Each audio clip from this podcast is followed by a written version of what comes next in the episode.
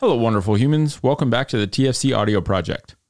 On this episode of Health Conversations, I speak with Moses Bernard, and we get into the weeds on how to rebuild our broken healthcare system from the ground up.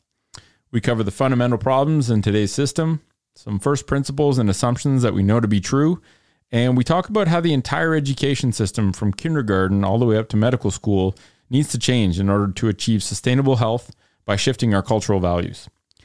It was our first time speaking together, and I really enjoyed the conversation with Moses. We hope you find the conversation and the content valuable and useful in order to broaden your perspective and build some optimism on ways we can change the future of health. This episode of the show is brought to you by our newly launched education platform called Beam Tribe. The four letters used to spell the word beam, in this case, stand for bridging experience and mindfulness. And although the practice component of the platform is based on the Balance Beam tool and progressions and tasks that you can work on, Beam Tribe also has a theory section, which includes content aimed to improve your understanding of concepts related to health. And it also covers actionable tools that you can start implementing in your life in order to make progress every day on your health journey. If you visit beamtribe.com, we've made a bunch of the content and videos available for free.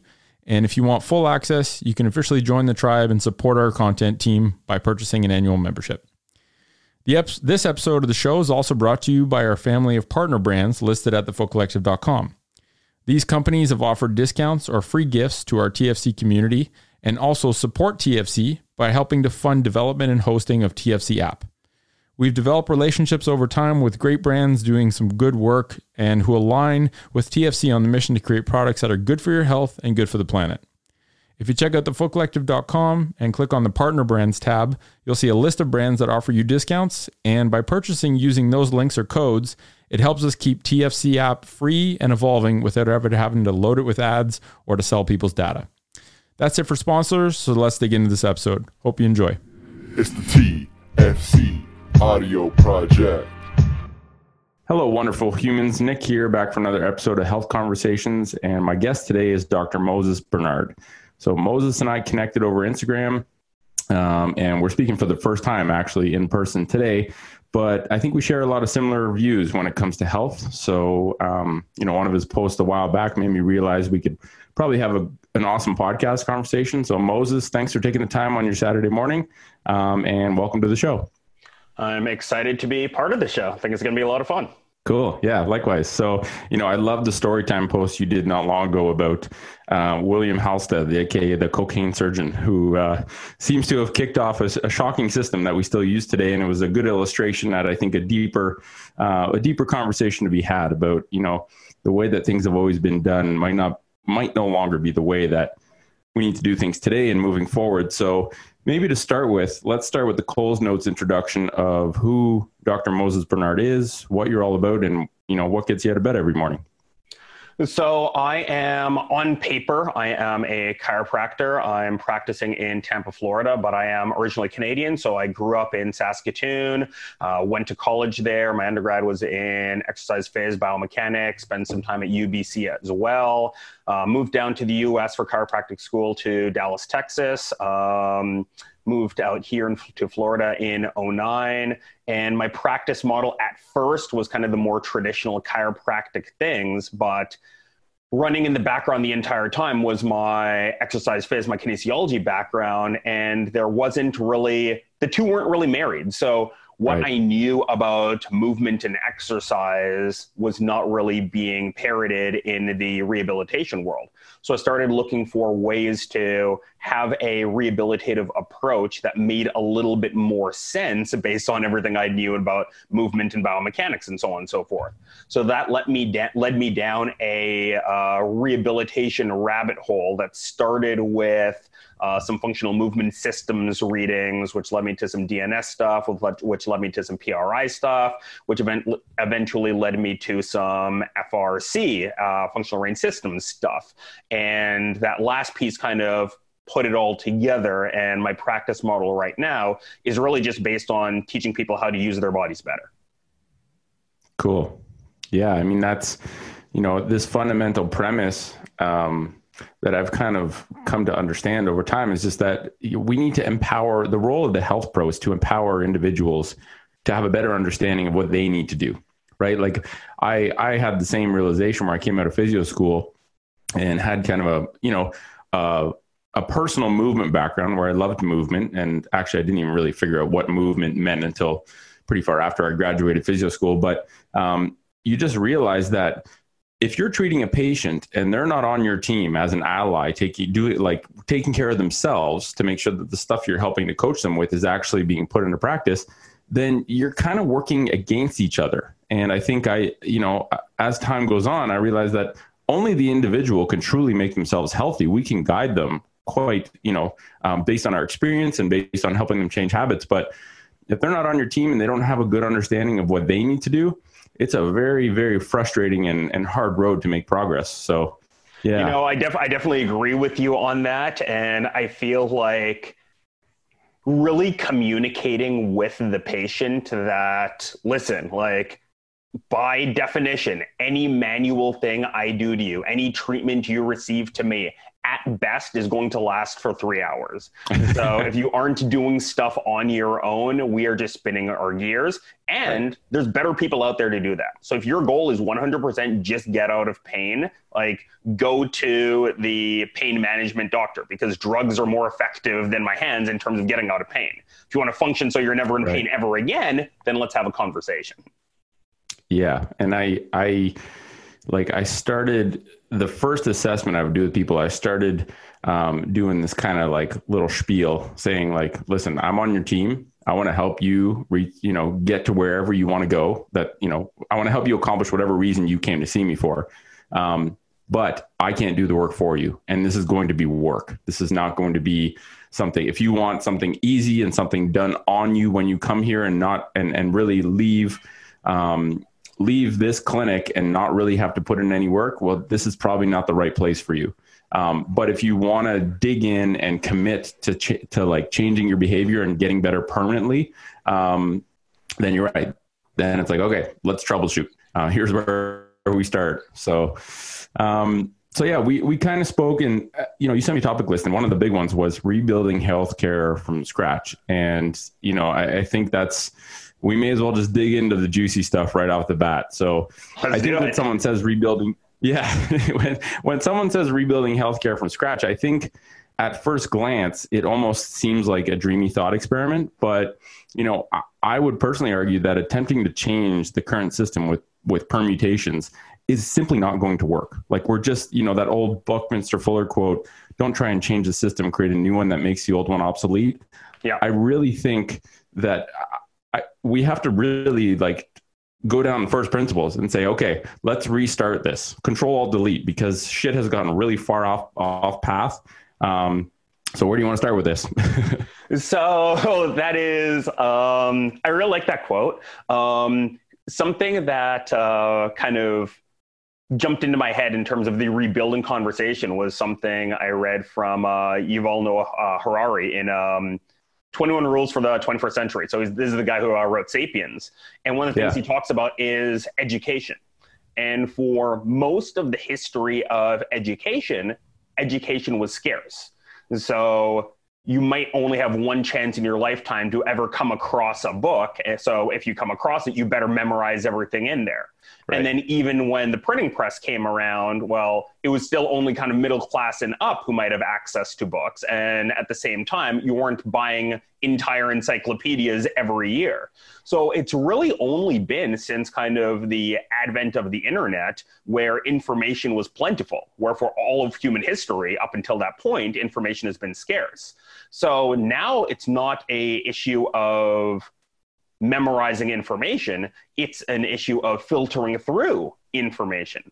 Right. So, as far as rebuilding healthcare, it starts with rebuilding education and making education not just about memorizing these facts, it's about I guess fi- or being able to filter through all the new information coming in and being able to make sense of what matters. Um, so going back to the first principles conversation well what are the first principles? What do we know about what is making people sick and hurt right now? Right. so off the top of your head do you know some of the leading causes of we'll start with death. So some of the leading causes of death in first world countries. Well i know and back to just to slip something in there with yuval noah harari one of my favorite quotes from, from him, which relates directly to what you were saying, is that information is no longer power, clarity is power. And in yes. fact, I would argue that information alone in mass volumes is actually disempowering because it yields confusion, which puts us in a mess. And and it it you know even before we started recording, we were talking about how crazy it is that you and me can meet through the matrix and then materialize an actual you know a, a a conversation with good substance to it. And it's it is a crazy time that we live in right now. And I think this old way of teaching people to to essentially download information that they're taught by some authority um, and think that that's the truth. And and you know pay shitloads of money to learn that. So that kind of makes you really heavily invested in the fact that what you learned is the truth because you paid a lot of money to learn that. And i think we we just don't teach people to be good thinkers we teach them to be good memorizers and that is just a, a broken system right out of the gate. So um, so yeah so it starts there. Right. Yeah yeah exactly. And i think we get the, you know it's like when you go down a couple layers you're like oh shit there's like way more layers than i even thought to this thing. Um, but in terms of the question that you asked and uh, causes of death i know i'm not a big one on uh, i don't know all the stats but i do know that all the shit that's killing us are the things that take a long time to materialize and are mostly um, trickle down effects of lifestyle. Absolutely. So, yeah. Absolutely. So I don't know. What about so, you? So I asked you that question, not expecting a specific answer because most people know the generic answers. Yeah. So typically, um, heart disease is number one. Uh, I'm actually going to pull this up right now. Um, well, I know number three on there is a shocker when I read it because I did look these up a while ago and I was like, oh, wow. Yeah. So yeah, there. So depending on which uh, graph you look at and whether they want to use this as a stat or not, medical errors is often like number three or number four. yeah. All right. So this one. is from the CDC. So we've got heart disease number one, cancer number two, lower respiratory disease number three, which is uh, we'll jump into a little bit as far as the uh, coronavirus things going on. Uh, we got stroke is number four, unintentional injuries number five, Alzheimer's six, diabetes seven, pneumonia and influenza eight, kidney disease nine, suicide ten. Okay, gotcha. so every single one of those is preventable right. to a certain extent.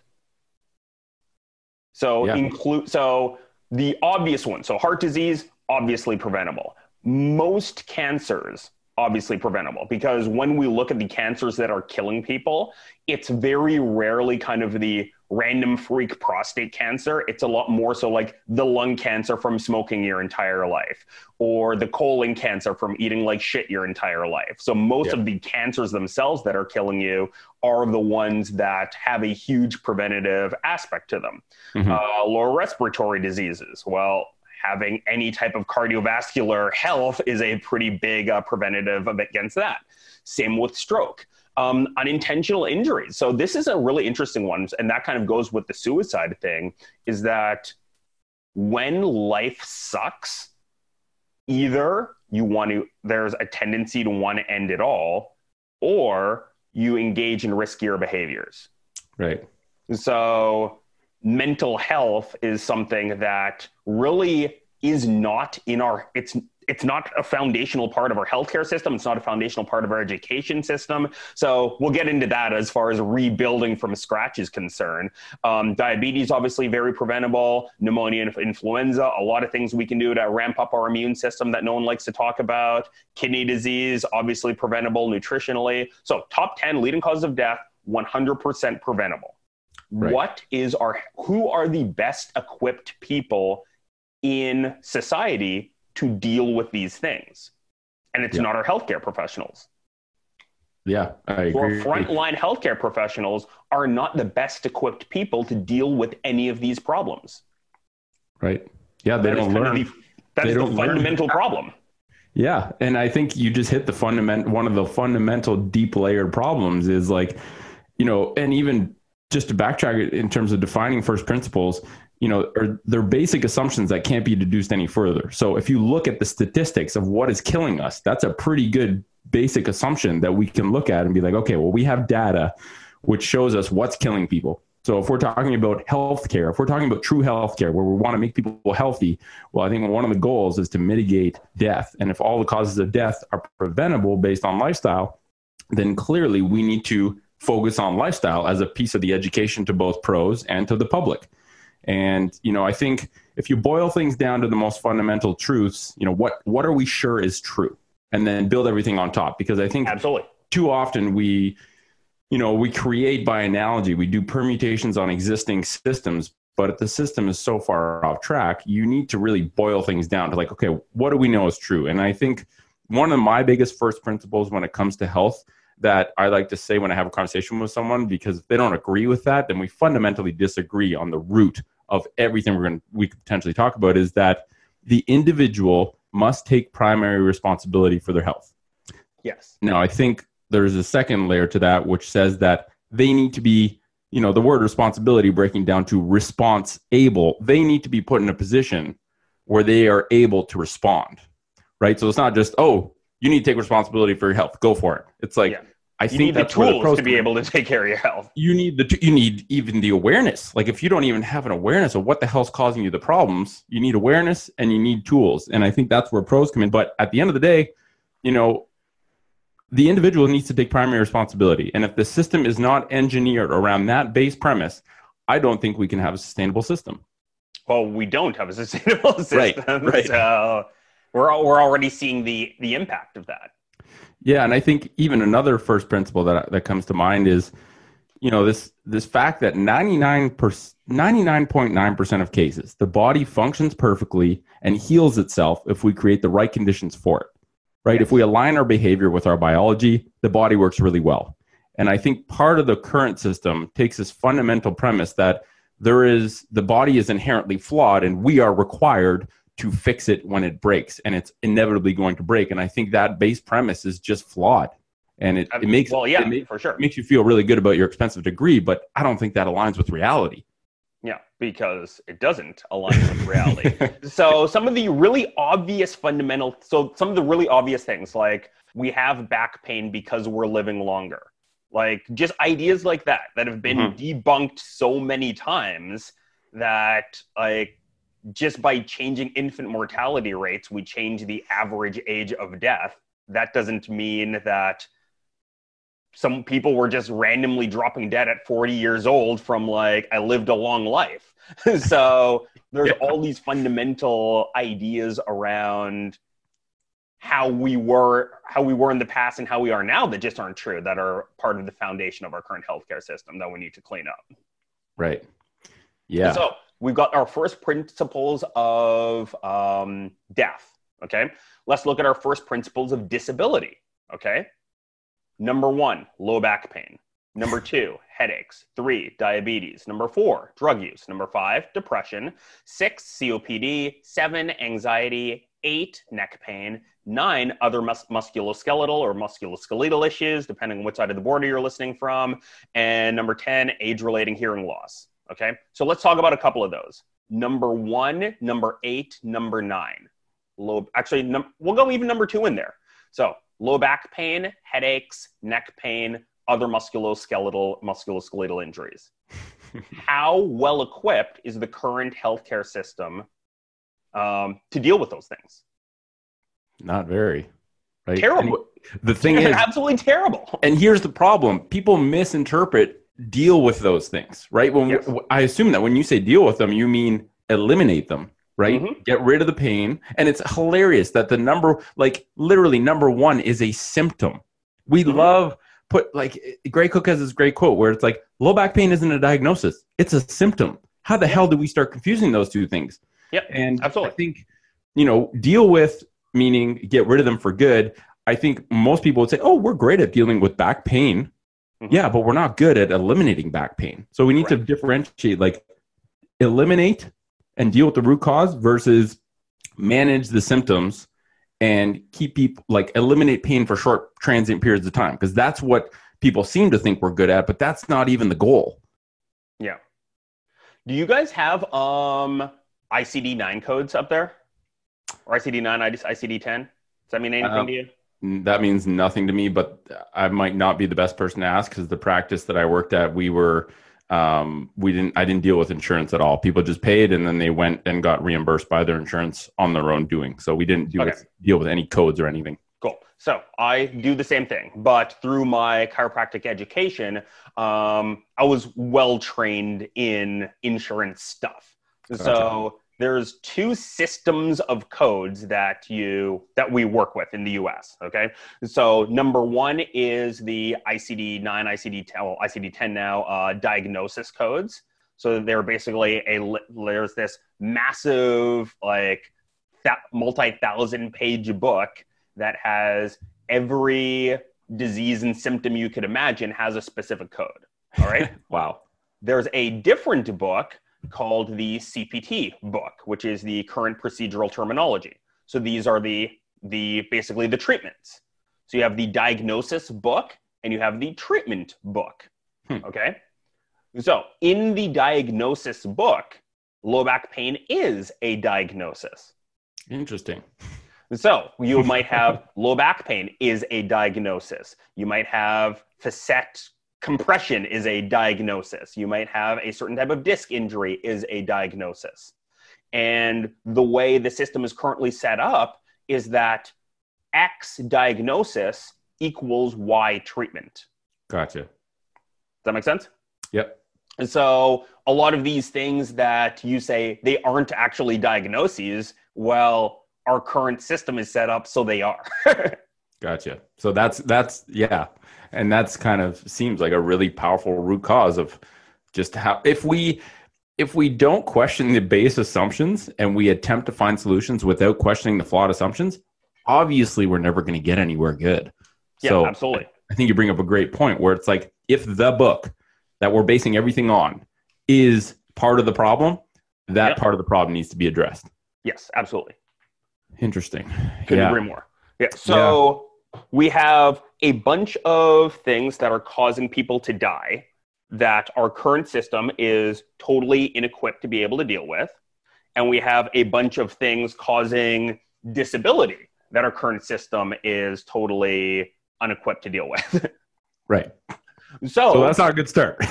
yeah. So, well, that is, yeah, that's not a good start for our healthcare system being efficient, but it is a good start to know how to start to address these things. Yes, I agree, and I I really feel that every single um, problem, the bigger the problem, the bigger the opportunity, and I think we have a ginormous problem in the world of health, and it has created a ginormous opportunity for you know the bar is really low, so it doesn't take much to raise it, but I think you can get s- orders of magnitude scale increase in, in health efficiency by just rethinking some of these base assumptions, and I think those two points you brought up are great places to start because it's like, okay, what are the problems and how equipped are we to deal with them? And if there's a massive incongruency there, then all right, that's problem number number one that we need to solve. And I think you'd probably agree that professional education is essentially the root cause of this problem. You know, how pros are trained. If how pros are trained is completely out of alignment with what pros are seeing and what problems pros need to solve, then that's that's the start basically. Well, even not even. So, part of my solution is that the pro that we're using for certain scenarios is the wrong professional. Ah, good point. So right now, our system is set. So here's an example. Okay. So I was sharing this this with a patient the other day, and the patient's like, "That's exactly what happened to me with my knee." So here's the situation: patient's patient wakes up, knee hurts a lot. They go to their primary care physician. Okay. Primary care physician says, "Take these drugs, let the inflammation go down. Uh, if it doesn't after a while, come back and see me." So she does that for a couple weeks, goes back to the GP. GP is like, okay, I don't really know what's going on. Let me get imaging. So they get x rays, they get MRIs, things are fine. Okay. They're like, okay, don't know what to do here, sent to PT. All right. PT does the kind of traditional muscle stim, ultrasound, no actual movement, just passive care PT. Okay. PT doesn't work. Should be They go back MT modality therapy. Yes. So now PT doesn't work. So they go back to the GP. GP says, okay, we need a specialist. Now the person goes to the orthopedic surgeon. Orthopedic surgeon says, Your MRIs are clear. There's nothing for me to do. Um, I would say maybe just work out, but take it easy. So now they go to the personal trainer. Personal trainer's like, Why didn't you tell me this three months ago? Like I've got I've got exercises for this. Like I can help you with this. So a few weeks of working with the personal trainer with a slightly different approach fixes the entire problem.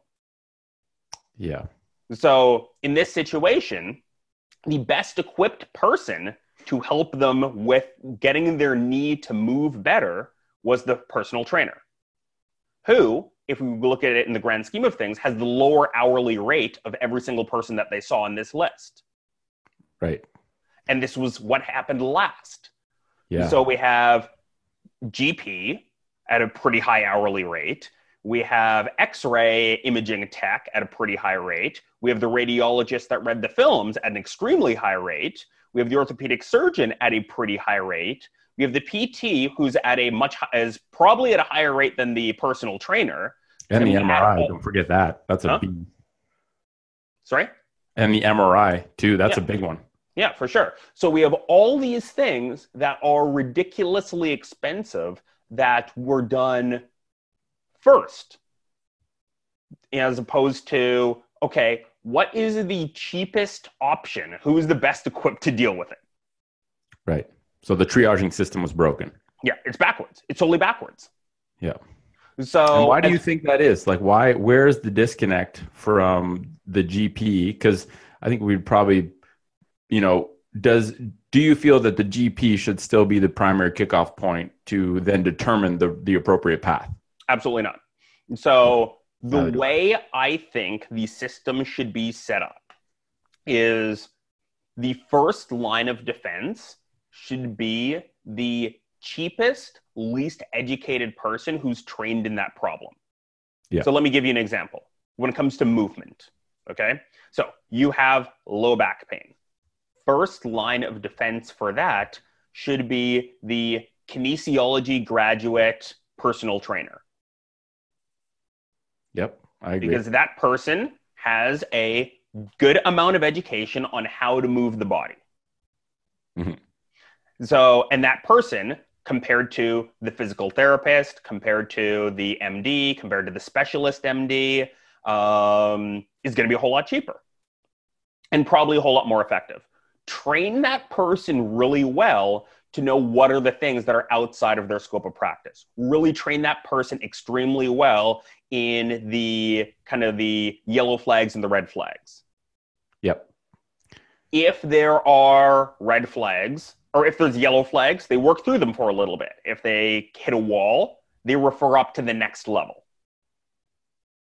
along with all the data gained by working with that kinesiologist, because even if they can't Exactly. solve the problem, you know, they can probably m- make significant improvements through using movement as a modality, and more importantly, through using education as a modality to make sure that that patient, that person knows, okay, well, here are the things that we know contribute to back pain. Here are things, you know, w- assuming that we've ruled out red flags um, Yeah. and are mindful of yellow flags, here are things that we can do that carry a low risk yet a high potential for reward, which, like you said, coming from the kinesiologist or movement pro, are very low in cost, are very low in burden to the medical system, and yet are the highest effectiveness um, in terms of being able to solve the problem when you look at things. So Absolutely. that's a great point. So that's level one. Level two might be the level of trained manual therapist. So maybe we now get into like the massage therapist. So maybe just a little bit of generic hands on work gets them to the next level. Right. Next level from that, the highly specialized movement specialist. So that's where your chiropractor, your physical therapist comes in.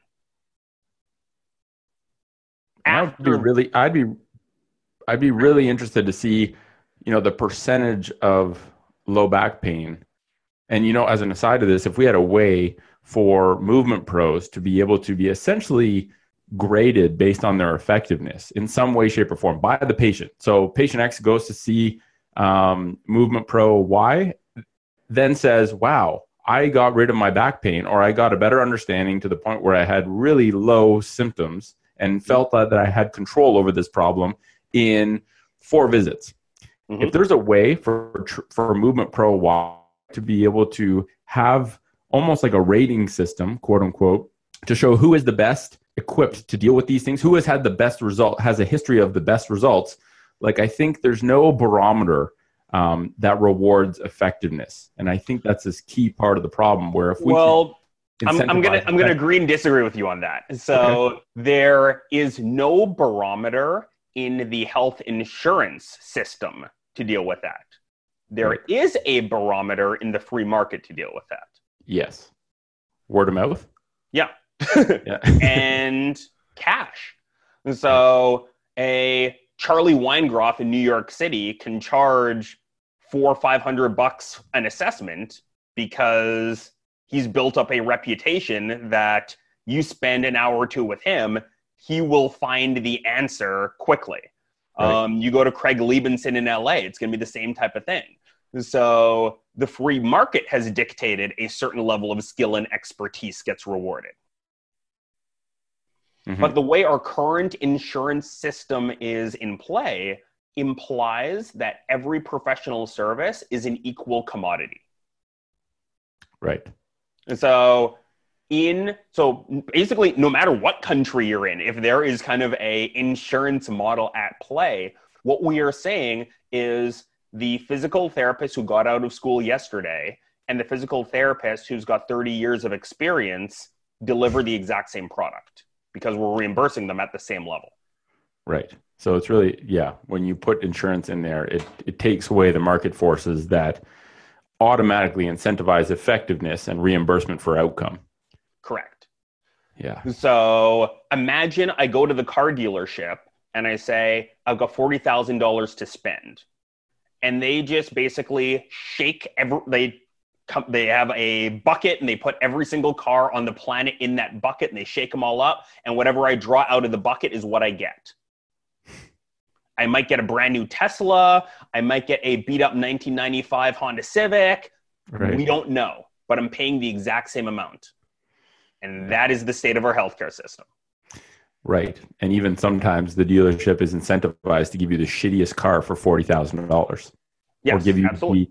the, the least amount of service and effort required in order to extract those resources, which is this, you know, this weird thing that we've just allowed in the system. And, you know, people will say, oh, it's such a big system, like it's hard to change. It's like, yeah, but it's worth working and putting in the effort to change it because it's a really big, there's a shitload of suffering happening because of something we're not willing to kind of have honest conversations about and, and, innovate solutions beyond just changing little things here and there. So recently, I've been nerding out on the uh, the Versailles TV show on Netflix, and it makes me think of things like the French Revolution. So, if you want to talk about a system that was in place for a really long time, that had a lot of momentum and would have been really hard to reverse, it was the fucking monarchy. Okay, Um, so if somehow humans found a way to look at that system and be like this isn't working for us we need something different if we can do with something with that's that's been as deep ingrained as that we can do it with healthcare Yeah, I agree because everyone's on our side, right? Like the pros want to have, want to be more effective. The people, the public wants to not be in pain. You know, I think the the people who are currently benefiting the most from the current system are the people that are creating the friction, which seems to hold a higher degree of, um, you know, power than all of the other people. And I think part of it is just the other people don't know that something can be done. Yep. Right? It's like when you're in the the when you're on the ferris wheel it's hard to get clarity of how you can fix the ferris wheel. Yeah And- absolutely. and i think that's you know these i think this medium this podcast medium creates a, a place for conversation to, for important conversations to happen and for more ears to hear these conversations Um, absolutely you know and even if it's not saying solutions that can be in, put in place and are perfect but at least talking about the potential for solutions that are possible because we're you know i think the the magnifying glass has been put on health as a whole with this you know today is may 2nd we're still in the midst of this corona pandemic and i think people are realizing that like wow the virus itself is a thing but my health is the biggest determinant of whether or not that thing is a massive threat to me or is not a threat to me. Yes. So I've definitely observed that how my healthy pe- healthy uh, colleagues are dealing with coronavirus and are stressed about coronavirus is very different from unhealthy people that I might come across in just day to day life. Right. And the healthier people realize that there is a step between being exposed to a pathogen and me getting the disease and overrun by the pathogen. And that step in between is called your health. Yeah. And, And- your health is the filter that allows that pathogen to thrive or not thrive. Yeah, and the the issue is is people wait until the pathogen comes to focus on something they should have been focusing on all along, and that takes time in order to to build. Like you don't you can't like you can do a lot to work on your health when something happens, but to be truly resilient takes a lot of time, takes a lot of practice, and we shouldn't. You know, the analogy of you don't build an aircraft carrier when the war starts. You build it way in advance, so it's there and ready when the shit hits the fan because you don't know when that's going to be. Yep. And I think we've just taken this, you know, we're wired for short term thinking. We just think tomorrow. We don't think a week from now or a month from now or like a lifetime. It's just beyond the scale of what I think our typical wired time frame um, uh, in terms of what we focus on is for humans. And and it's just this weird thing that we don't talk about. It's like your health is important every day, not just in times of emergency. And hopefully, this situation has kind of created because I, I feel like we're you know it's not it, things are never black and white right? There's always a lot of gray and i think this this quote unquote health revolution has kind of started and been happening um, for a while. You know if you're looking for it you see it or Yep. if you're in the weeds you see it. But you know my hope is that this whole thing because it can either go in two directions. Either we can be distracted by this thing by all all the voices that are trying to find a platform to speak whether that's good healthy information or not healthy information or we can use it as being like oh shit yeah let's do this let's let's like speed and speed up and catalyze this health revolution that's been simmering but hasn't really gotten the final push um, so i hope it's the second one Yeah, definitely. So let's go back to our rebuilding from scratch. yep So we had, so in our back pain example, we talked about let's start with the most skilled, least cost person, train them in the yellow and the red flags at their level. Mhm. And if it's something that's outside of their scope, they go up to the next level. So we have the well trained personal trainer level one, we have generic manual therapist number two, we have the chiropractor, physical therapist, highly skilled movement expert level three. Maybe after that, GP is level four. hmm. interesting So at that point, it's like, okay, we've now dealt with your movement really, really well and really, really deeply. And we know that we've trained everyone at the bottom levels to know with certain red flags they should have been sent directly to level four, level five, whatever. So we train people as like, okay, yeah, you've got back pain and you've lost some bowel and bladder function. Boom, straight to GP. Right. Like we can train people to identify that. That's not that hard. No. Um, so we've done all of these lower cost things. We're now at the level of GP. GP might find there's certain things in their blood work that's keeping their inflammation higher than it should be, or what have you. Okay. So then it might be they take the medical route to put out some fires. Then it might be let's go to the next level, which might be advanced imaging. hmm Then it would be let's go to like the specialist. Right. A much So- more that hierarchical system makes way more sense from a cost burden standpoint, but also more importantly from an effectiveness standpoint. Absolutely.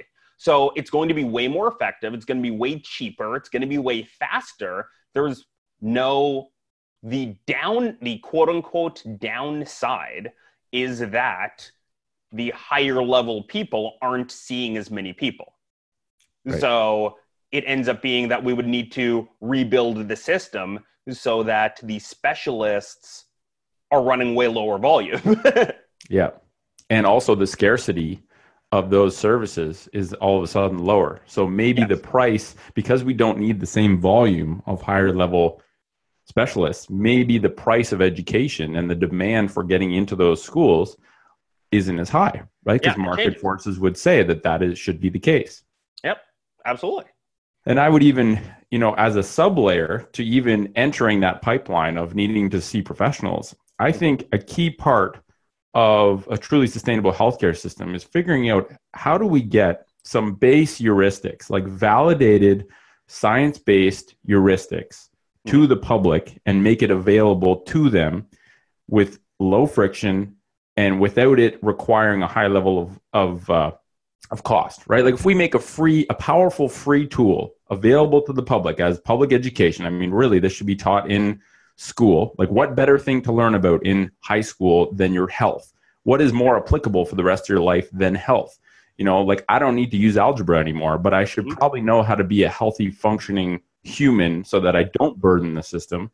And I think we need to create some sort of like what happened to the public ed, public service announcements. You know, like I don't see shit in terms of awareness by governments as public services announcements, which used to be a thing, but they've kind of seemingly disappeared, despite the fact that everyone has a media outlet in their pocket at all times.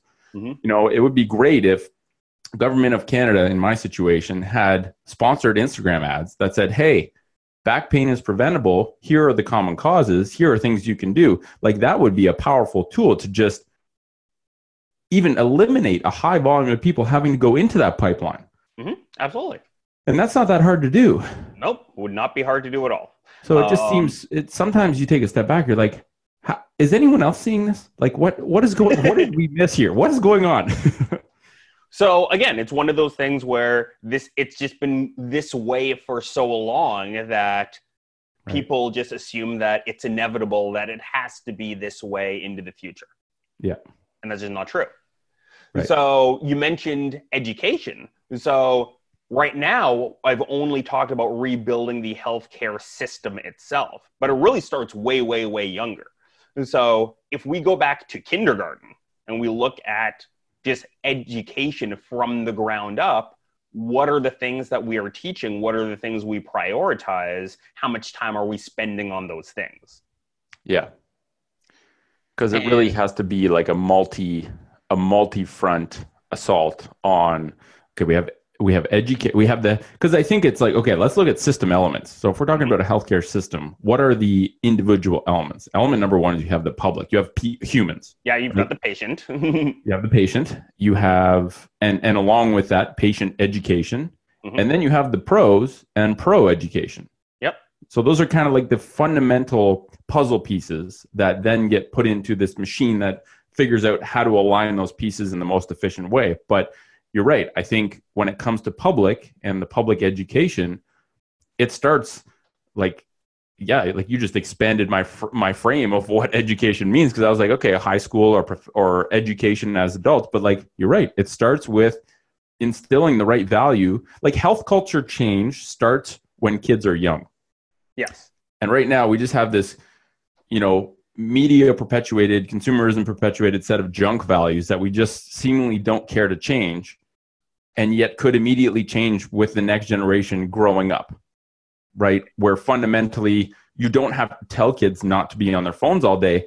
They know that being on their phones all day is not good for them, right? They don't smash their fingers with hammers because they know that that's not good for them. So, mm-hmm. how do we change the value structure taught from a very young age to help kids be more independent and self responsible with understanding the true risks? Because, you know, climbing monkey bars or climbing a tree is seen as a bigger risk than being having being glued to a cell phone all day long.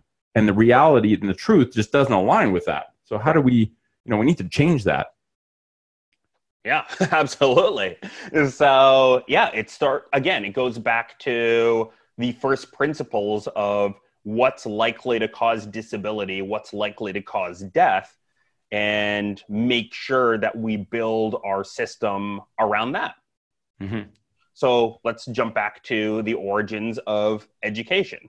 Right now, the goal is not to train people to be cogs in the wheel of the industrial revolution. yeah, and yet that's still the system in place. Yeah, so from ringing bells at a certain time, like it's that's the whole system. That's the whole foundation of the system. So right now, our, if we look at how much math do we need? How much science do we need? How much health education do we need? How much phys ed do we need? If we, again, just rebuild it from the idea of what is our society going to need, let's start with that. Right. So, at our fundamental level, there is a fundamental level of just shapes, colors, letters, all that stuff. Like that stays the same Right. When it starts to get into how deep do we need to go down the math rabbit hole, I think by time you get to pretty basic algebra, like it should end there.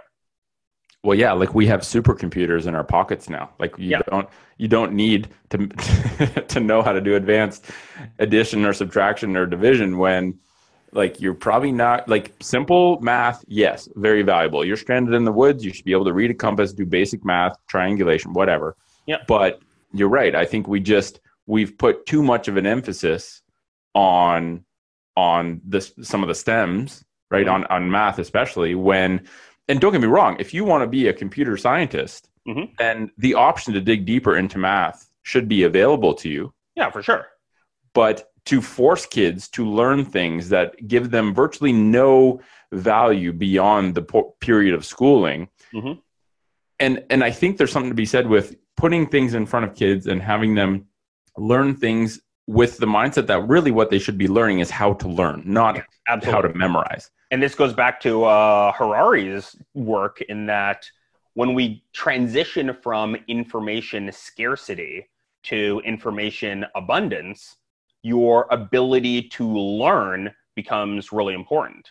And when we have a society that is so dramatically changing in that every 10 to 15 years everything is totally different your ability to reinvent yourself professionally becomes absolutely paramount so let's say you're a marketer, okay? You graduated with a marketing degree in 2005.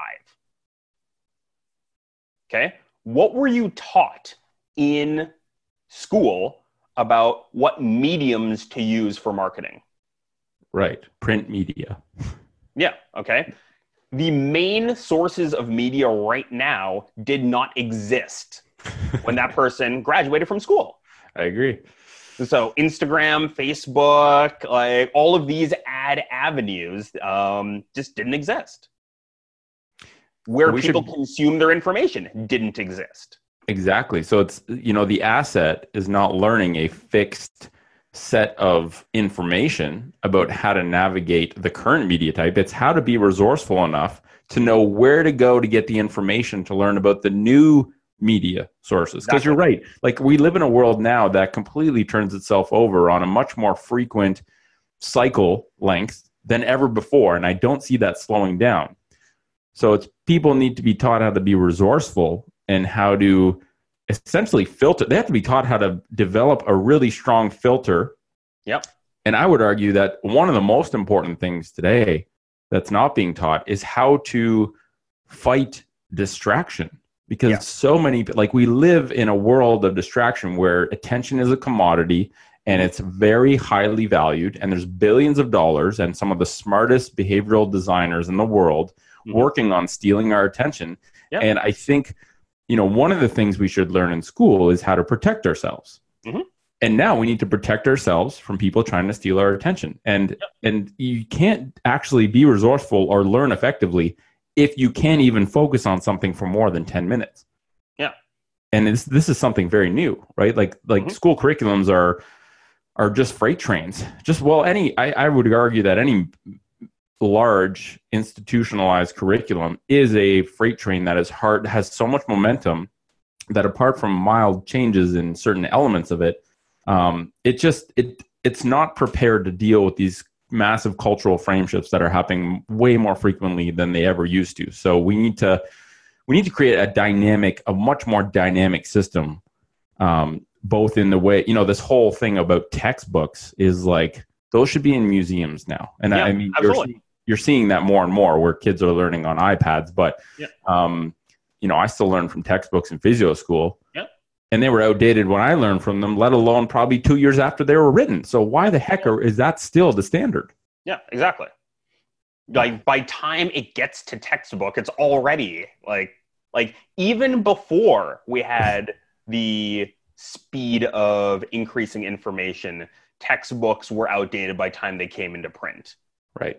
Now it's even worse, obviously. Yeah, yeah, it's it, yeah, it is literally crazy. Because if it takes you two years to write a textbook in in a in an industry like health, which is accelerating in its turnover of you know new developments, new research, new information, Mhm. um, textbooks should be outdated. Really. Textbooks gone. Get rid of them.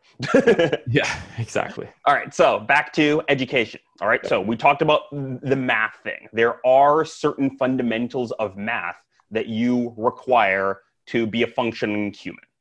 Yes. So you're getting a mortgage, you need to understand the principles of interest rates. Like these some ba- there's some basic math things you need to know. Which probably Um, which isn't even being taught. Like personal finance to achieve financial health Yep. is a seriously overlooked topic.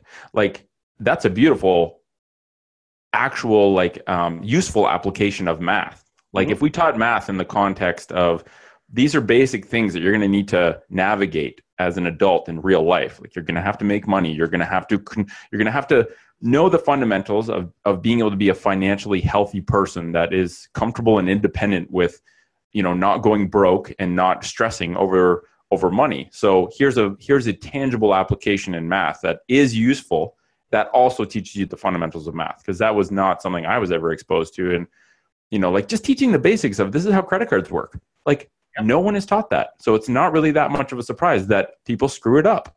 Mm-hmm. Absolutely. So we've got our math piece. Okay, let's Yep. go to the next one. My favorite one, the history piece. Yes. How much memorizing of historical facts should be part of our curriculum right now? Fucking nothing. yeah. Because I every mean, I it's- single historical fact is we all have a supercompu- supercomputer that makes that answer less than a second away. Right. Okay. Yeah. So the memory. Sorry, I was misinterpreting. History is not important for it. Memorization of history is not important. I, I agree that memorizing. Understanding of history is incredibly important. I agree. Yeah. So make history class not about memorizing the facts, but understanding what happened. Right. Because making kids memorize shit is inherently silly. Yeah, Because absolutely. because kids don't even like well i mean it depends how deep you want to go into this because the fact that we make kids adopt a position a sedentary position all day and expect their brains to work at an optimal level in and of itself is so silly Mhm. and outdated but Mhm. to make to try and get kids to jam information and retain it that is you know likely uninteresting for the bulk of them based on the way it's taught and the content that's being delivered to think that that would work ever is so silly let alone something that's done as essentially the gold standard in education still it's so whack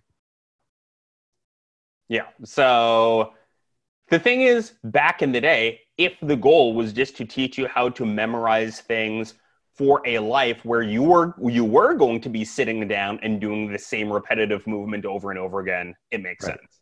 Right and if you didn't have a phone in your pocket that had access to unlimited information Yes. it made sense to try and get stuff into your brain that you might not come across again or would be hard to come across again so you're right it did it served a purpose at some point but you know i don't know where that threshold was when it lost its value but it wasn't yesterday Yeah, for sure. so we have, sorry, I'm pulling up like what the uh, common. Um, all right, so um, the elementary, the fundamental uh, things in elementary school. So we've got math, science, social studies, language arts, music, art, reading. right Okay. Notice what was missing. health Yes. the, mo- the most important the most important life skill for the rest of your life. And I think it can be like I think the topic of health can be trickled into a lot of those other elements. Mhm. But the fact that it's not even on the radar is a really big problem. And I think that that's because I think if we focused on getting kids to be good thinkers Mhm. and we percolated the topic of health in various, in, you know, with regard to various pillars and in various ways into the curriculum, we would result in, you know, young adults that are better prepared to filter through bullshit if they were taught beyond, you know, if you want to be a health professional and you have a basic understanding of health, well, you can hit the ground running in a big way Mhm. when you start to do professional level education. Like And- if you were yeah. so let's talk about something really really simple. Something that you could teach at a very very very young level. Okay? Right. Cars, Yep. controlled articular rotations. That when you don't move a joint through its full range of motion, it gets shitty. You can teach that to a small child and they get it. Right. Like that's that wouldn't be hard. so No. if that was being drilled into people every year of their life from kindergarten to 12th grade, they're foundationally are in such better shape than Yeah. our average 12th grade graduate right now. Right. Like the amount of high school kids that I treated in clinic made my heart hurt because I was like, why the hell is this kid, co- you know, all these non contact injuries Yeah. that are happening? Mhm. And even I agree, cars as a tool Mhm. are insanely powerful. It's a it's a life skill. Like it is not. This isn't just like a transient piece of information that helps you like while you're in high school. This how, this is a life skill. But Yeah. even before that, I remember teaching like a an eight year old the concept of the SAID principle, Mhm. And and he understood it. And I don't think this kid was like the next savant, but he was like, oh, so if I don't use this muscle, the muscle gets weak. Yeah. Okay, I understand that. And if we taught that, and we had ki- we had that baseline, you know, software installed at a young age, Mhm. that increases your confidence and your ability to troubleshoot basic issues to a massive, massive extent.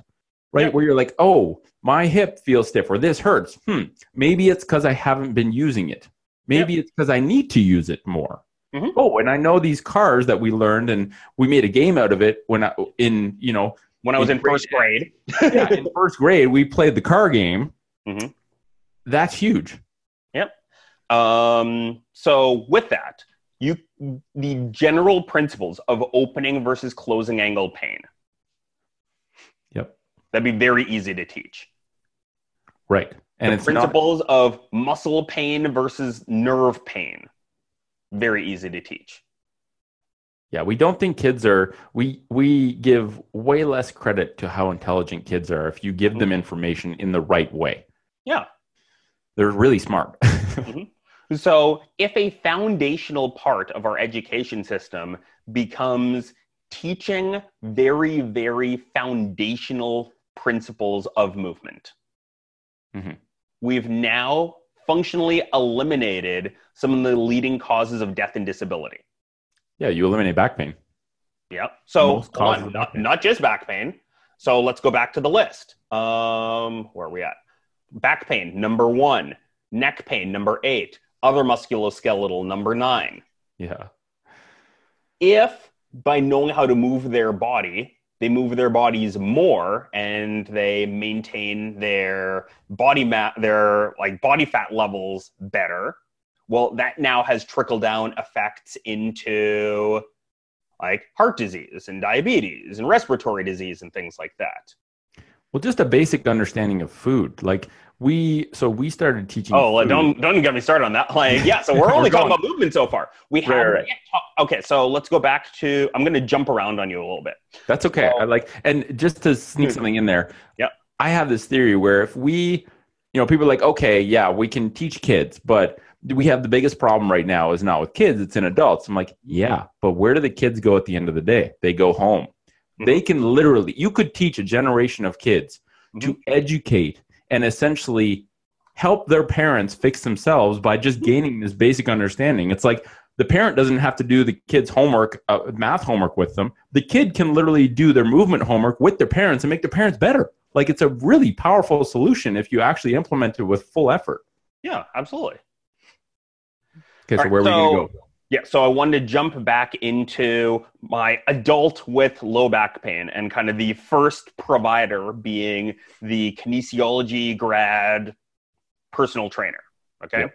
So let's look, let's go back to those leading cause of death, leading cause of disability. We have the movement specialist is pretty well geared to help with a lot of these things. Okay. Mm-hmm. Let's look at, we have, I'm going to go the mental health route. Okay. So on the disability list, number four, drug use. Number five, depression. Number seven, anxiety. If we go to the death side of things, we have number five, unintentional injuries. Number 10, suicide. So mental health, obviously, is a really big deal, causing a lot of death, causing a lot of disability. Yeah, it's 25% of those. You know, if those two lists make up 20, the big 20, 25% of the big 20 that you just named off, five of them are, are mental health. Yep. Yeah. All right. The So thing about mental health is that we don't touch it until it's a catastrophe. exactly. Like, well, I mean, that's not that different from physical health. Let's be real, but it's it's this weird, it's this crazy thing that we've just not seen the obvious things right in front of our faces. hmm Yeah. So how do we integrate mental health into what are the, what are the the kiddie versions of mental health education for kids? So I have a really good friend who's a uh, mental health professional. Uh, she is a uh, trained uh, psychotherapist, Okay. and she works with kids. And she has this amazing analogy. So she has a couple amazing analogies that she uses with kids. One of them she shared with me, and I now use this analogy with my adult patients. Nice. So it's that when you feel a certain way about something. So let's say you get angry, or let's say you, or just whatever emotion happens. Once the emotion is there, it can take a while to settle in. So mm-hmm. let's, so she has basically this container, this like mason jar with like water and confetti and like glitter and like all sorts of random stuff in the mason jar. Okay. And she shakes up the mason jar and she's like, You see all the chaos in here? That's you being angry. and the only once I've shaken it up, it takes time for it to all settle down. Yep. And that anger only goes away once it's all settled down. And if you continue to think about the thing that's making you angry, you that's like you just shaking it up again. So now you're starting over. hmm So you need to learn that once the jar is shaken up, it's like, oh, I'm angry now. It's going to be there for a while. I just need to sit in this. Yep. so she teaches like kindergarten kids this, and they And get it. Get it. Okay. So that's one thing. The other thing is she will teach that there is a difference between events that happen in the world and how we perceive those effect, those events and the story we make and what we make it mean. Right. And the concept of neutrality of everything being neutral until you make a judgment on it Yes, and that that judgment is actually within your control. exactly. She Yeah. teaches that to children. This is making me really optimistic, by the way. I'm really like this is making me this is making my heart warm hearing all these things because these are legit, simple, free solutions Mhm. that can solve a shitload of suffering. Yep. Um, I work in a yoga studio, so I've got a lot of teachers who uh, who work at the studio who are really passionate about kids. So they will go in and they will teach yoga classes to kids in elementary schools, and they will teach the principles of meditation, and they will teach kids to realize that they are not their thoughts. Hmm. So beautiful. you've got small kids learning that oh my brain just makes random decisions it just makes it just random things pop in there and they don't mean anything they don't have to mean anything Right. And I don't have to act on them or think that I like they're they're just things. yeah right like you can look at look at thoughts and emotions object, objectively like these are the installation of very powerful health values foundational health values of personal understanding and just and and i think it's it's it goes way deeper than just themselves because when they see another kid that's super angry Mhm. they don't think oh i hate that kid that's a bad kid they're just like oh their mason jar is really messed up right now. Exactly. Exactly. I wonder if I wonder if they know what they need to do to calm the mason jar down. Exactly, of being like, oh, exactly. "Oh, dick," and then just yeah, it's powerful. I wish Yeah. adults knew that shit. Sorry, what was that? I said I wish adults knew that shit because you'd have way less. Like the other day, I just w- I don't know if it's because I'm looking for them, but sometimes I witness the dumbest confrontations, and I just want to go up to people and give them a hug and be like, "Whatever's happening to you, I'm sorry that it's that you're struggling, but like we need to be nicer to each other because it's just there's these shit storms that develop out of nowhere." Mhm. And if people just knew the mason jar analogy, if people just knew that everyone is suffering in their own respect, and we just, if you're nice, it solves a lot of the problems, we would just be in a better world. Couldn't agree more, my friend. Couldn't agree more. Um, so we talked about movement at kind of a foundational grade school level and Yeah. at a professional level. Okay. Let's talk about mental health. We talked about it at a foundational level. Let's talk about it as a professional level. Okay. Mhm. The current mental health system is wait for catastrophes Right.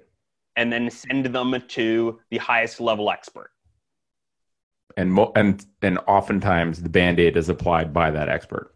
Yes. Yeah. Okay. So let's look at a mental health hierarchy similar to what we saw with physical movement. Okay. So have a portal of entry mental health professional. So think of this like the life coach, if you will, but it's more a like, The mind coach. huh? Yeah. The mind coach. Yeah, for sure. So, in your primary care model, there is a movement person in pri- in the primary care model. There is a mind coach in the primary care model, and there is a nutrition coach in the primary care model.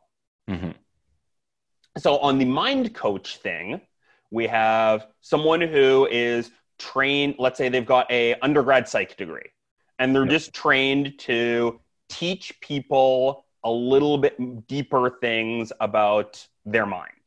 Yeah. And basic mental health tools that people that are actionable and don't require a massively deep understanding.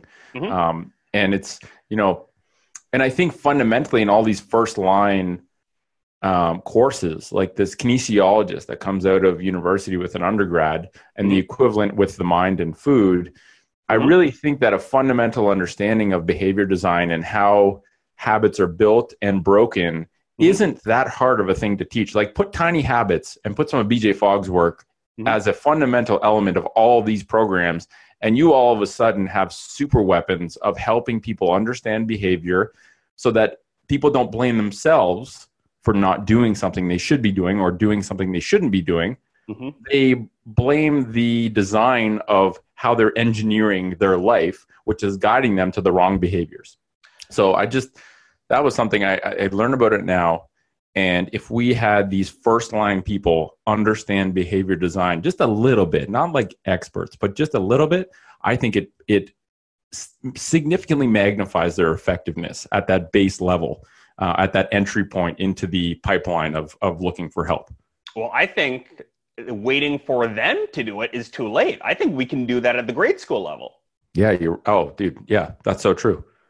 so so going back to let's how do we rebuild our educational curriculum so in part of the health triad okay through grade school and high school make the movement piece a big chunk so Yeah. hour a day the movement piece is part of your education that doesn't change And trickle movement into everything else so that we have a more movement rich environment yeah sure in all the other stuff. Yeah. Cool. Okay.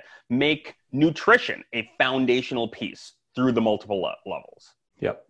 Make mental health a foundation. Well, say mental health a foundational piece through all the levels, and we'll say we'll call it like thinking. Mhm. We'll call it. Yeah. so like the fundamentals of habits, the fundamentals of logic, the um, understanding um, human biases, uh, the basics of system one, system two, um, learning about game theory, learning about first principles, if I didn't touch on that already. So these are things that are foundational to how we process information that you can teach at a young age. Yep. I agree. So we teach people those things systematically through grade school. Now the foundation that they have by time they get to needing that professional are totally different. Yeah. I agree. And and the narratives that you use to teach these things or the stories that you tell kids at different ages might be different. Oh, for sure. But the underlying values, these like deeper meanings, whether kids realize that's a deeper meaning or not, are are like basically trickle into all of those levels. Yep. And it's consi- I think consistency of the message. Like think of how advanced a kid would be if they were exposed to that. And I'm sure there's you know, I'm sure like Montessori or I don't know for a fact, but I'm sure there are schools. Mhm. Like we're not the first people to talk about this, but yeah, for sure. I really think like I'm literally going to get someone on our team as a side note to fire this podcast to the health minister of Ontario as many times as possible to see if they can get their ears on this because I don't know if they're even hearing this information.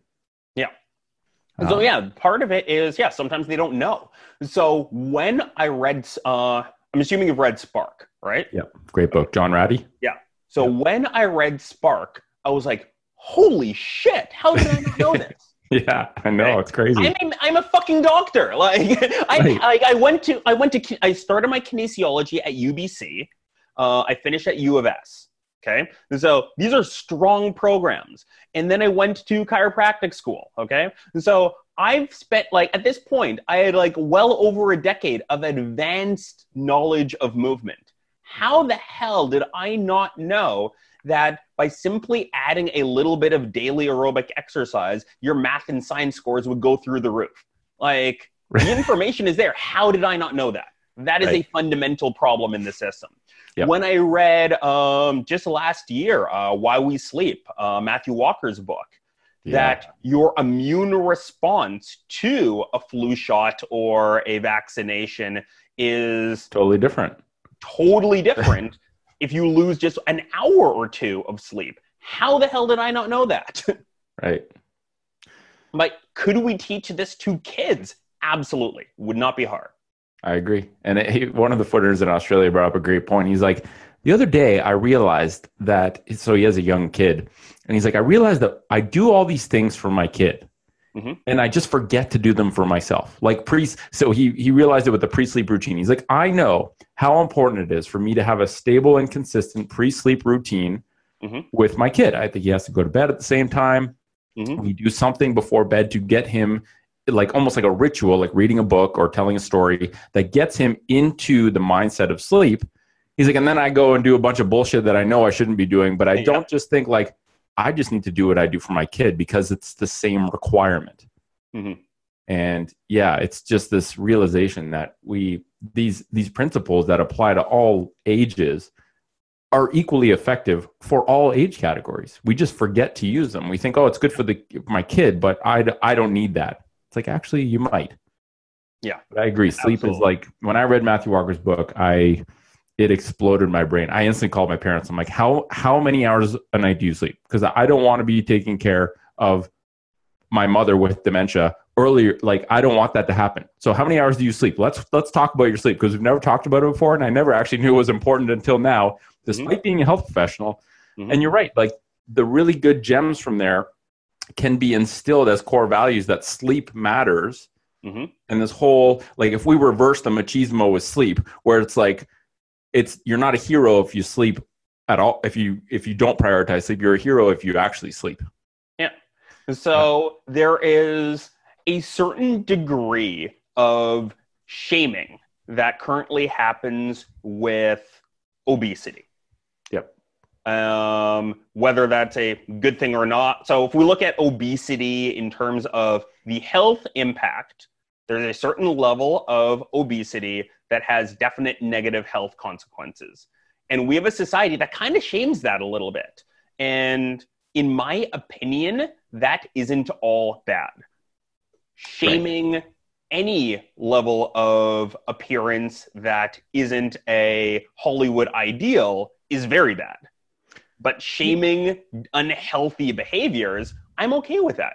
we kind of shame certain levels of alcoholism. We shame certain levels of drug use. Yeah. We should kind of shame certain levels of sleep deprivation. I agree. And what's your definition of shaming? So we have a society that looks at it and says that is bad.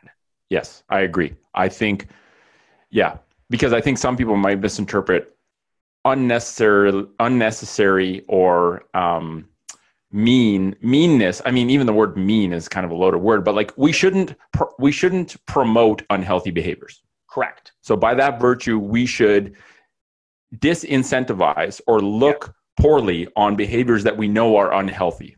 Correct. And with some of them, we currently do, but with a Yes. lot of them, we do not. I agree. And there's I a mean, there difference between mo- needlessly, you know, berating someone, Yeah, yeah. For being I'm not obese. talking about that. yeah, and just being like. But the flip side of this, like the pendulum has shifted so hard that people are like, "I am overweight and I'm proud." It's like, Mhm. well, that doesn't mean it's okay. Yeah. that doesn't mean you should try and stay that way or find an echo chamber that everyone could say, "Oh, we're proud to be overweight." It's like, Yeah. no, that's not okay. You shouldn't Yeah. be needlessly shamed for it, but you should also understand that that's not that's really unhealthy. Like you're going to have fewer quality years and you're going to have less years on your life. Yep. And you need to be aware of that, but you also need to be helped to understand some basic tools and awareness around how you can fix that problem. Yeah. Yeah, I agree. Absolutely. Absolutely. And it's Yeah, almost like we we have to teach kids that when someone is overweight, hmm it's an opportunity to help them better understand maybe what is going on with creating that sense of being overweight with you know like if we turn kids into allies with each other it's like oh it looks like you know if the kid looks at the overweight kid and says hey what kind of stuff are you eating? Like can we like I, th- I just think if we if we instill these healthy values where you where helping others is a good thing like you get social brownie points for helping others instead of you know teasing others Yeah. that creates a different dynamic hmm Absolutely. Yeah. Couldn't agree more, my friend. So we had our our mental health revisions. We've got Yeah. kind of our critical thinking revisions. We've Mhm. got our movement revisions. Um, nutrition we haven't gone that deep into, but it's kind of the same principles of teach found foundational fundamental things at the grade school level and make our healthcare system foundationally based on those things. Yeah. So, something I want to talk about with uh, respect to healthcare and um, Halsted and being the coke addict and all that fun stuff. Um, and so, on that post, I have a friend who is a um, orthopedic surgeon. Uh, so she's a children's orthopedic surgeon. Uh, I ran track with her in college. She's one of the most brilliant people I've ever met in my life and she commented on she always kind of like razzes me on my posts but when i say like when your md does this find a different md and she's always well not every md says this so she's the person who kind of keeps me in line with that type of thing that's good those are important people yeah, for sure. So one of the things that she mentioned when I made the comment on um, on Halsted is, well, how the hell are you supposed to train a resident in only five years if we don't sleep deprive them? And my question is, why do we have to train them in five years? First off, yes number good two. So that's number one. So she's like, why don't like? Well, if if like we can't train them in five years, like, well, they should get paid for the seven or eight years that it would take. And I'm like, I agree. We should do that. Why don't we? yep So that's number one. But number two is an even more foundational question. It's kind of going back to the first principles thing is why do we need 10 years to train someone to use a knife? i agree So if we look at the orthopedic surgeon as the specialist they are, the highly trained specialist that should get paid a shit ton of money for what they do. Okay? Yes. They should be paid a shit ton of money for what they do. They should need to be a great orthopedic surgeon. Mhm. That great orthopedic surgeon doesn't need to be a great communicator. They don't need to do a round of um, basically urology. Like, they don't need to have a massive understanding of every single department of surgery. i agree there's a lot of fat Yeah, we can train. Like, why do we have to train them in everything? Like, I don't, I don't understand. Yeah, I agree. It's like if you just if you if you take the skill set that's required to be a competent surgeon Mhm. and if you look at their the scope of their role of what the modern day orthopedic surgeon is doing Mhm. Then you're right i think you look at the basket of everything they learn and you look at the basket of everything they apply on a day-to-day basis and what they need to know to apply that effectively there's probably way more shit in that basket than needs to be there Mhm. especially if we have an efficient divvying up of roles Yep. so that there's less overlap which Yep. is essentially a systemic inefficiency of time and energy spent learning something that's not being applied Yep. then it's just you just have to think deeper right? It's like it's really easy to say oh just train in everything so that you can handle everything. But if that's not how the actual system is working as it's being implemented well then you're creating a lot of a lot of waste. Yeah, Um, absolutely. yeah yeah that, those are great points. Because I, I think answering a question with a question is a beautiful is, a, is an indicator that someone is number one listening.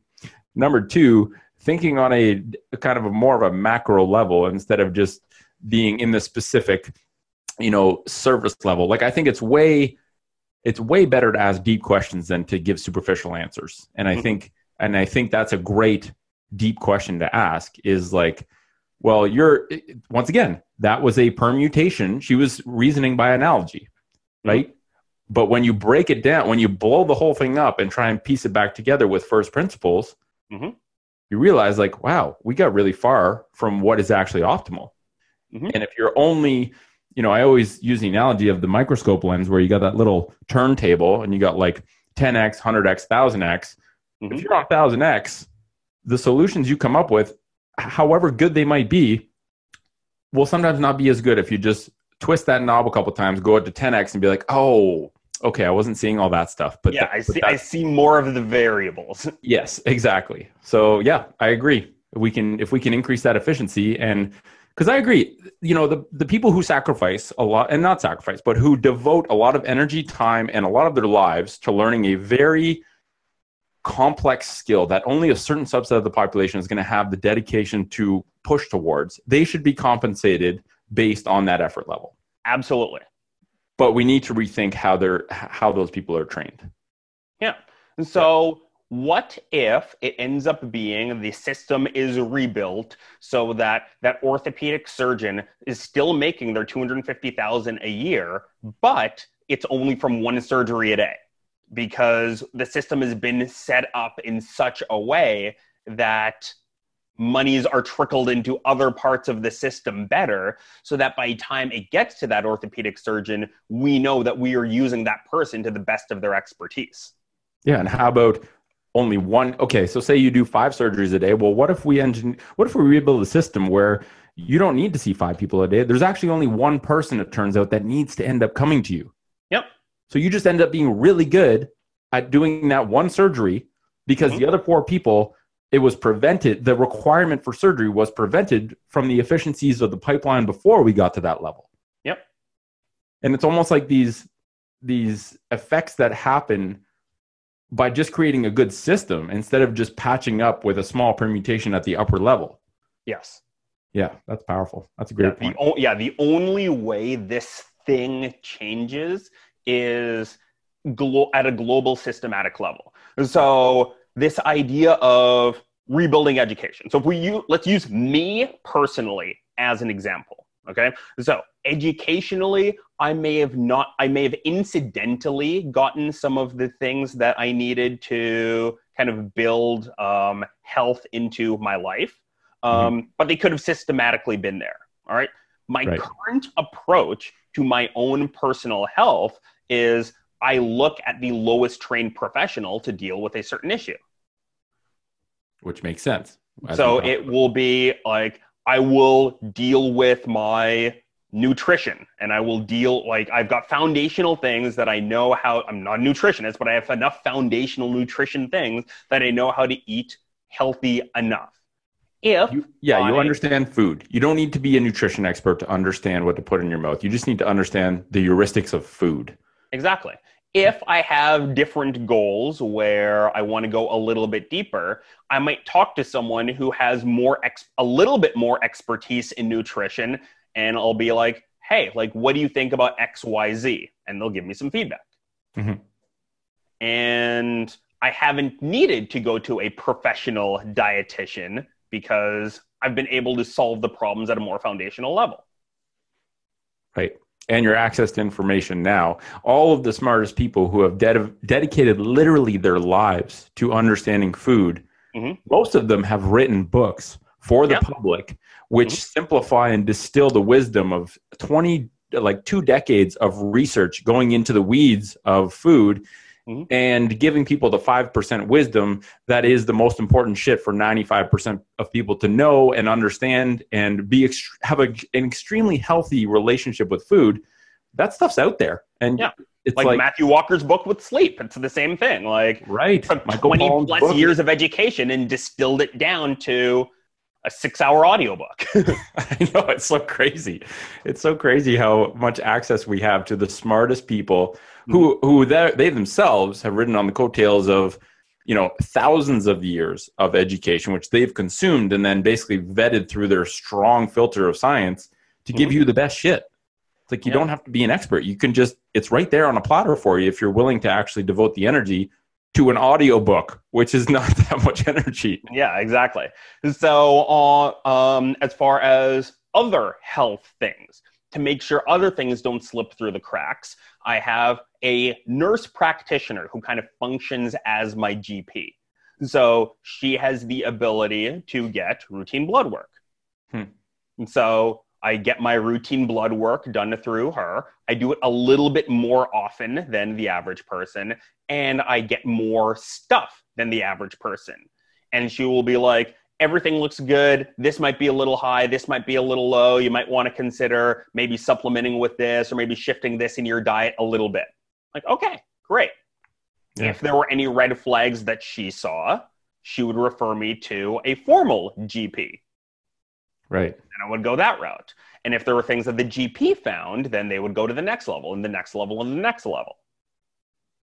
Which is the that, that is the hierarchy that makes sense. Yeah. So so far, it's been a couple of years since I've seen a GP because I've set a bunch of systems in place where that level of expertise hasn't been needed yet. Yep. And, we do- it's not to say it never will. So a different example was a few years ago. Uh, I was riding the bike trainer, I was riding the rollers, and I fell off and I dislocated my shoulder. Straight to ER. Shoulder gets reset. Right. Exactly.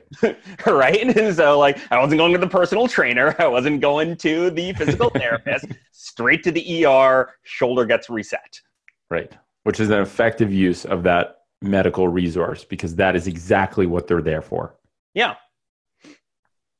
So, yeah, it's there's there are people there are other people out there like me.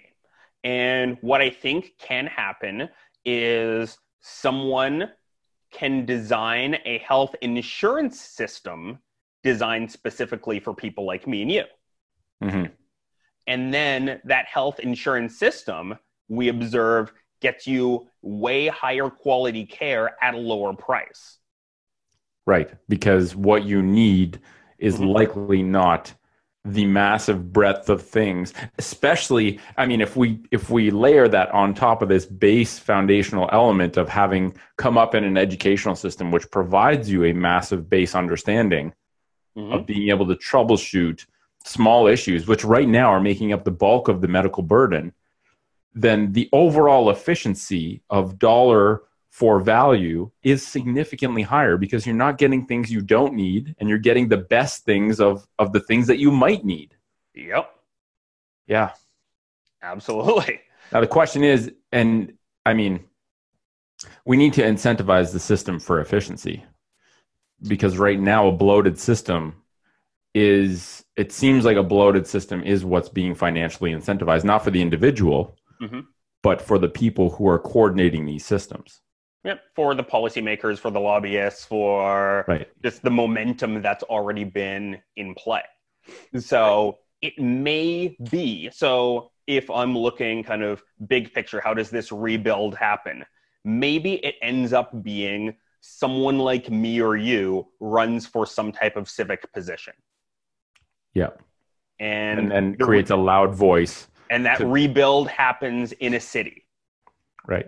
and that city becomes an example for a region and that region becomes an example for a province and now that person becomes a minister at the state or provincial level or they become a minister at the federal level Yep.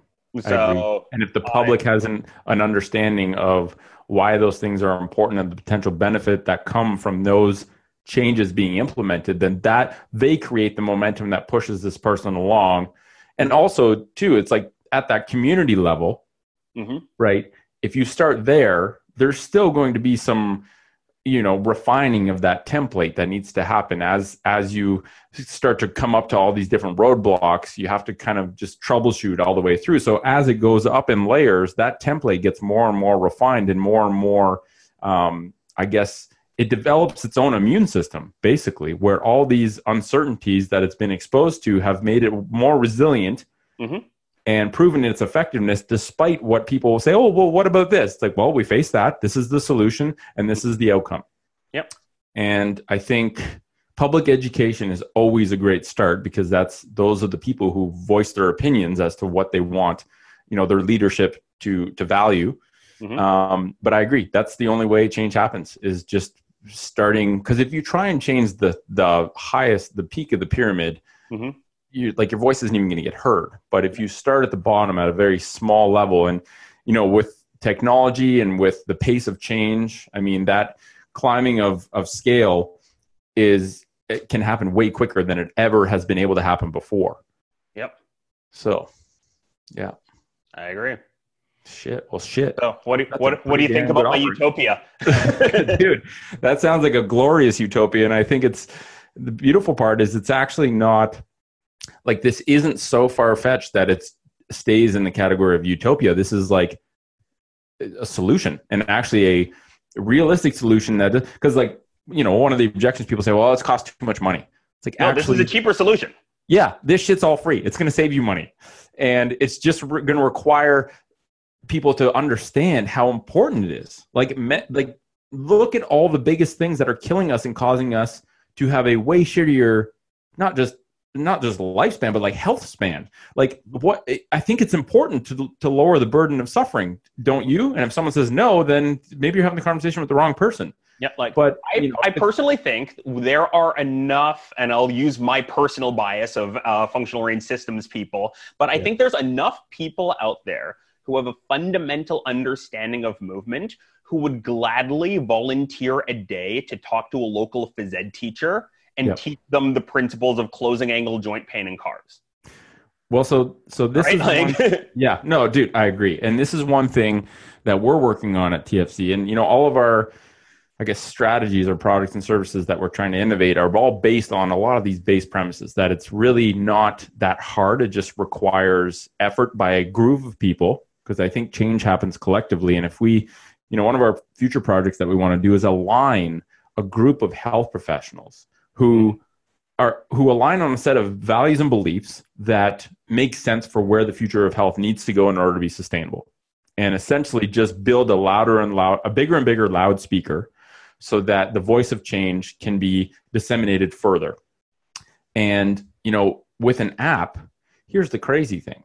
If you get a group of people from functional range conditioning to talk about movement and you film it in really high quality in a way that has high production value and is very you know even different levels where okay if you if you haven't heard of this stuff before start here. Video one 10 minutes. Brief Yep. intro.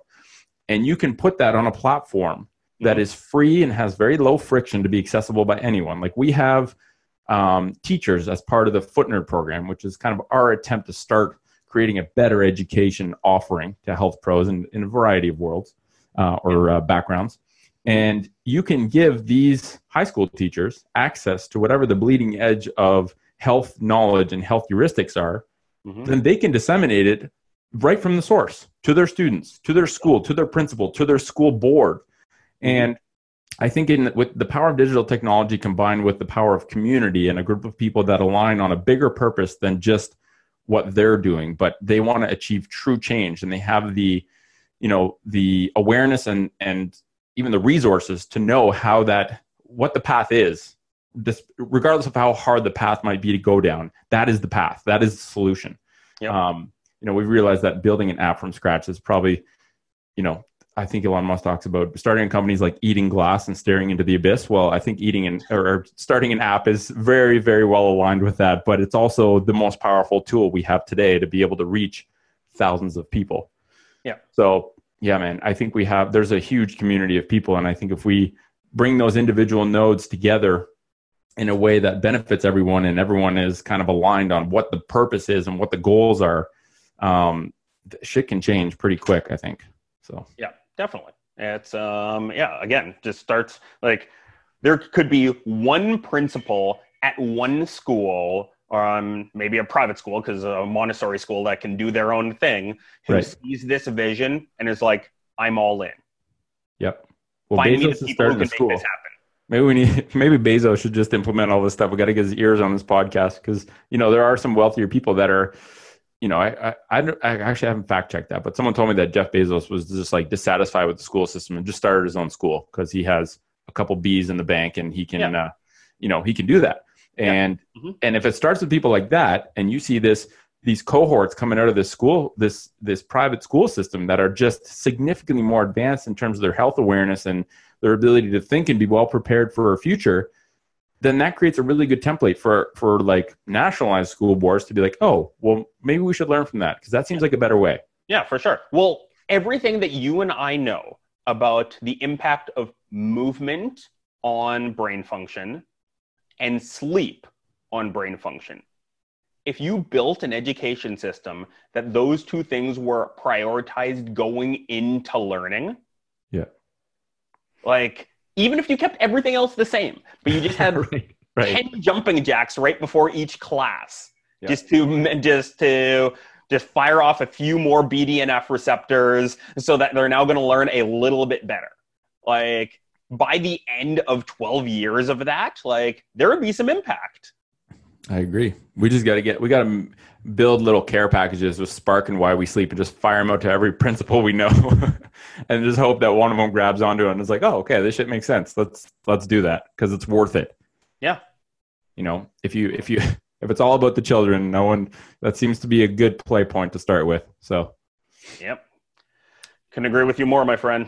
amazing well dude that was a powerful conversation. I think i'm going to listen to this probably a few times and i think it's you know we'll we'll we'll throw this in the footnerd program curriculum because we've already got a bunch of podcasts in there. We've just tried to curate all the all the best stuff that we've learned from to make it you know to basically create clarity amidst the the the jungle of information available. That's really all. It's not new stuff. It's just Well, the thing is, like, I'm nothing special in these ideas. Um, I have a certain skill in that I'm okay burning things to the ground and starting over. Um, I've had, to and I think that in- does make you. I'll. I think that makes you special because there's Uh, not many well, well, people with the balls to make to to have these conversations, or I shouldn't say balls because that might not be correct, but um, to have the courage to have these conversations and you know know full well that they're probably going to piss off some people, but they're going to make way more people happy than they piss off, and they're speaking from a place of truth and, and and to do good right? Because your your experience and the path that you've taken to get to where you are and how you go through your current experience makes you kind of a unicorn right? You're not like anyone can do that. Yeah. but not and, everyone and that's, that's the point that I'm getting at is that Right. like right right right. Nothing that I've done has required a radical amount of resources and intelligence. right. I agree. It's just being resourceful and being a good thinker. Yeah. and also being which just we can a- train. yeah. Yeah exactly. And just being an open-minded skeptic. Like i've i've always been a skeptic but i think the open-minded part has been something i've been definitely understanding better these days of being like I will entertain every single perspective as valid until I do my own kind of until I put it through my own method filter of science. And which has made me realize that so many people are saying amazing things that I would have discounted um, you know, even five years ago. Mm-hmm. And uh yeah, man, I well, I appreciate the conversation deeply and I look forward to the next one when we can pick another burn the house down topic and just riff on it because uh, how about our respective professions oh dude okay done let's do an episode on physio and an episode on chiro, or we can blend the two because we'll, we'll blend the two i feel like that would be a really fun one and i don't think they're that different fundamentally when we get really deep into it like yes they're different but but the, the way that they've kind of veered off course is very similar. So um, yes, all right. I feel like I feel like, uh, and I guess this will be kind of a teaser for the next episode. I feel like a great chiropractor and a great physical therapist on the surface, you should not be able to tell them apart. I completely agree. And and one of our foot nerds said exactly that. He's like, you know what I want? I want when someone comes to see me to not know what I am. Mm-hmm. I'm just the person that helps them. I was like, that is great. And I think that could be applied to so many different health professionals. And uh, yeah, man, I look forward to that episode. So maybe we'll we'll give this a month to simmer, and then I'll uh, get back in touch. Love your content, and if people want to find you, where's the best? Because you're so you're in Tampa, right? Yes, I am in Tampa. Um, uh, you can the place where I put out the most of my content is on my Instagram It's just my name at Moses Bernard. My website is the exact same thing, and so it's www.mosesbernard.com. Uh, I'm uh, working on some online projects right now, so I've got uh, an Ultimate Spine course that I just launched in March. Uh, the next round of signups for that is going to be in July. Uh, sorry, yeah, early July. Um, in the educational thing we talked about, I want to find ways to distribute this knowledge to educational curriculums and educational systems.